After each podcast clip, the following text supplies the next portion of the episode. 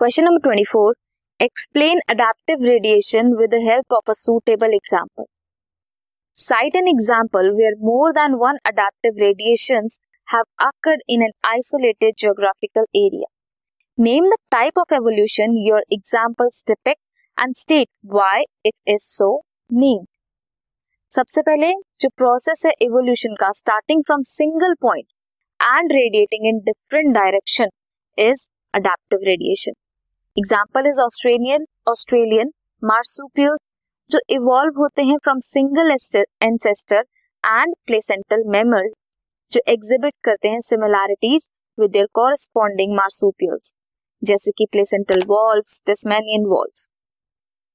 when more than one adaptive radiation appear to have occurred in isolated geographical area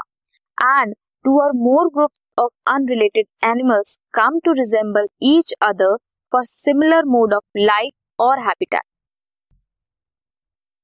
is called convergent evolution convergent evolution evolution जो है Australian marsupials की and placental mammals की are examples of this evolution this was question number 24